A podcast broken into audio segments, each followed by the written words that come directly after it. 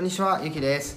今日はこのですね、第一財人という情報誌に紹介されていた中国の学歴社会とあとは就活難ですねについて紹介されていたのでそれをお話ししたいと思います。中国でもですね日本のようなあの就活説明会みたいなものがあってそれをジャオピンホエって言います。コロナの影響でこの就職説明会に参加する企業というものがかなり減っていまして例えば例えばあの名門校福旦大学。福旦大学のあの就職説明会に参加した企業。2019年は1万社以上でした。しかし2020年は600社余り。ものすごい減ってますね。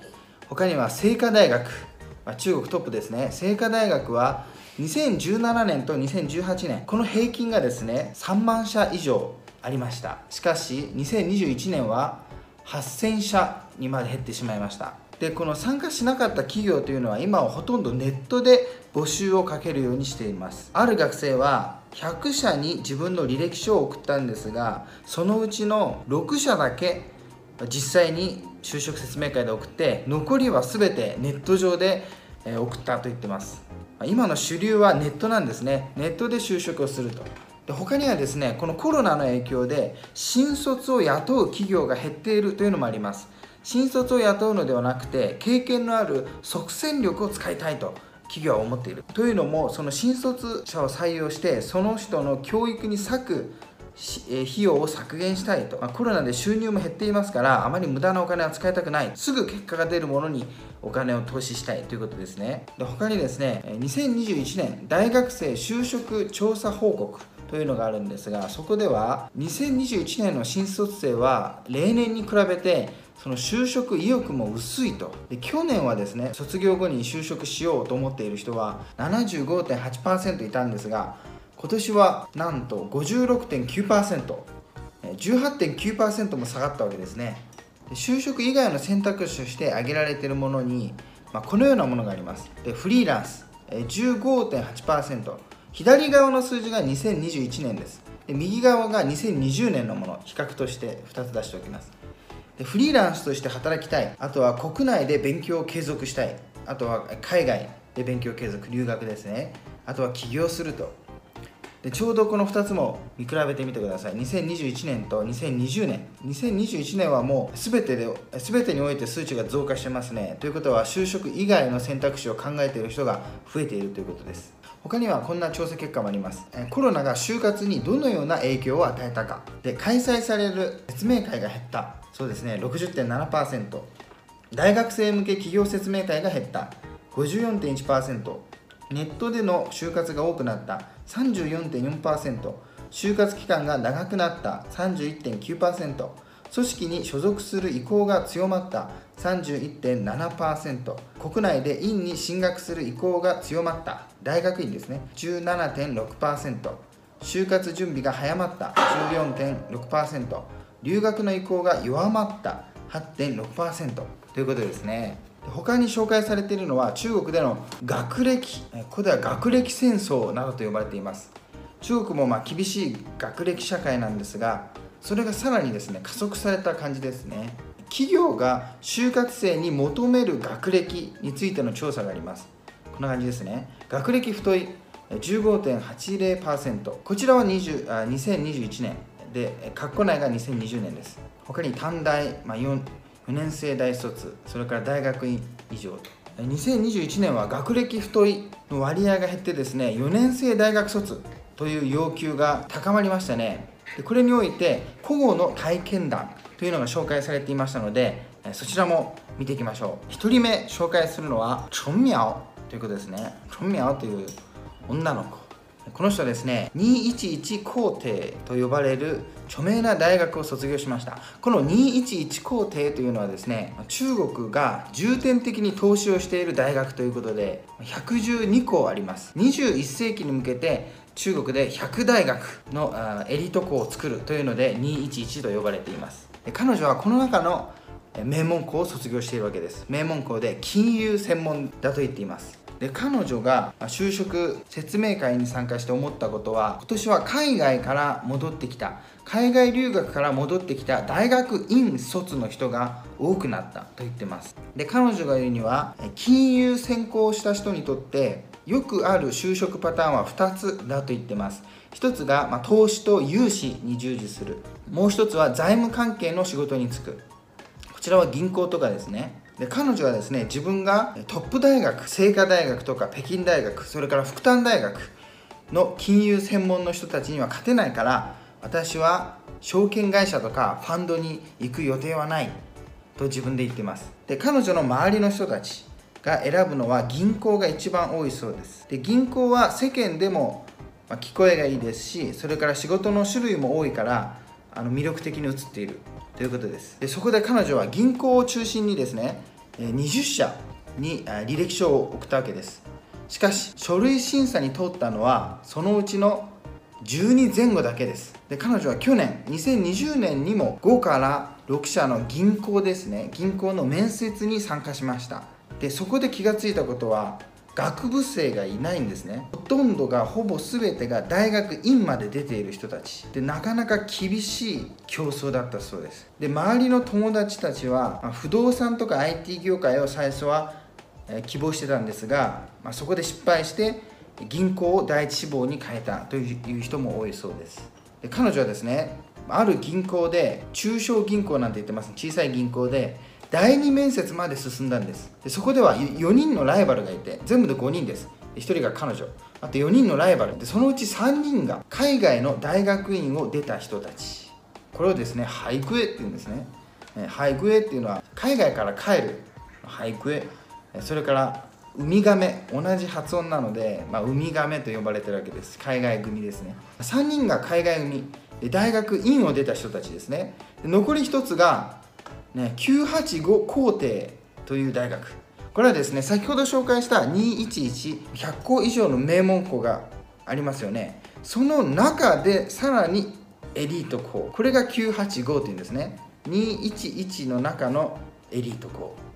で残りの1人がそこで、まあ、エリート校出身ということですね。で彼女自身もですね211出身ですからエリートなわけですよ。だけどその4人のライバルには勝てないと。4人のライバルの中では自分が一番目立たない存在だと。いうことですね。で彼女は今では、まあ、求人広告をたまに見るくらいであとはニートのような状態だと言ってます。クラスメートが40人いてそのうちの4分の110人くらいは彼女と同じ状態であると。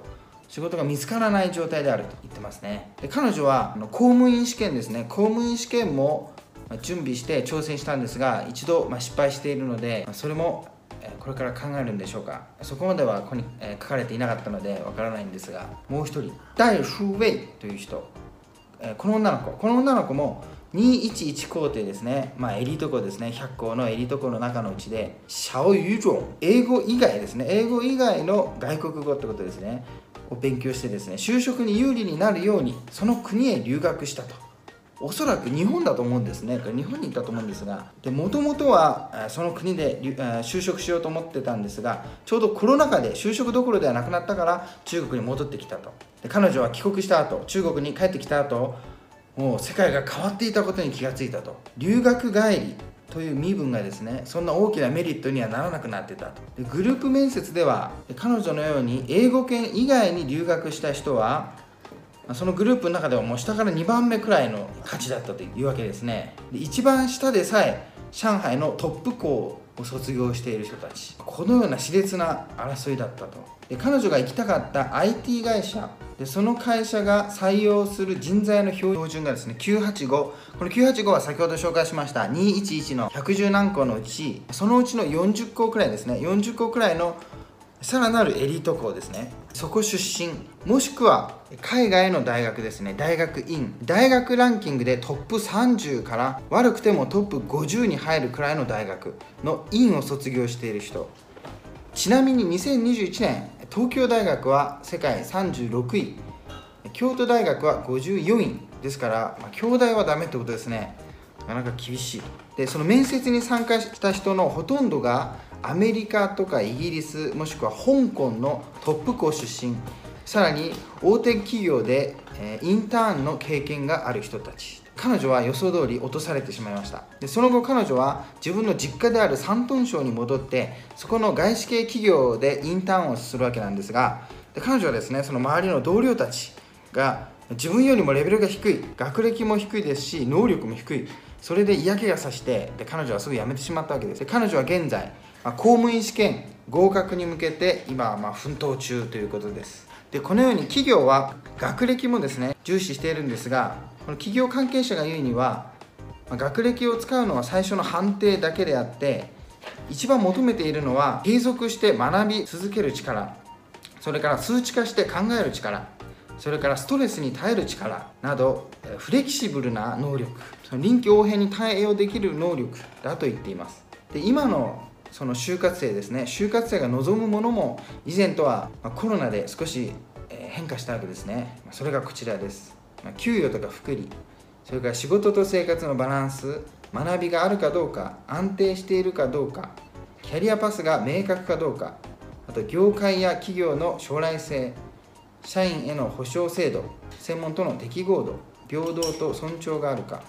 趣味を仕事にしたい、まあ、こちらはですね自分の趣味に合っているかということらしいんですがあと企業文化と価値観の一致度などさまざ、まな項目が紹介されていてで調査結果も出ています。でこちらも左側が2021年で括弧内が2020年ということになっています。で面白いのはですねあの2020年と2021年で就活参加者の希望する月給で一番多かったのが4000から6000元これは6万8000円から10万円。これが最も多くて40%を占めていました。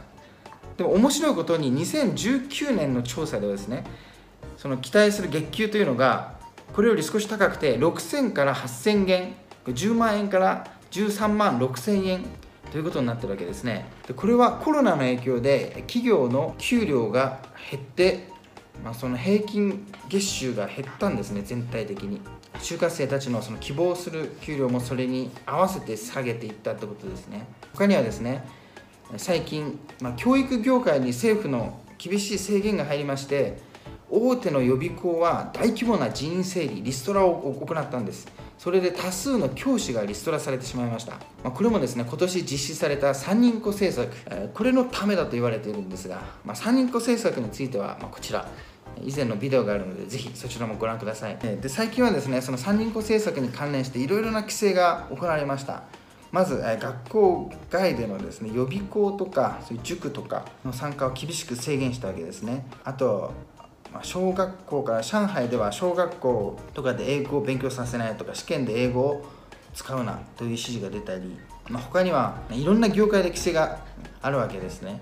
でそういうのも相まって学生たちは就活が難しくなっていると。でこの若者ですね。今の若者は今までのビデオでも紹介していますが若者というのは中国ビジネスのキーワードでしたね。で以前その若者のビデオもありますからこちらもぜひご覧ください。今のこの就職難にあえいでいる人たちが皆さんの取引先になったりそのビジネスパートナーになったりするわけですから若者を理解するというのはすごく重要です。なのでこれからもそういった重要な情報を発信していきますのでぜひチャンネル登録と高評価お願いします。ではまた次回お会いしましょう。さよなら。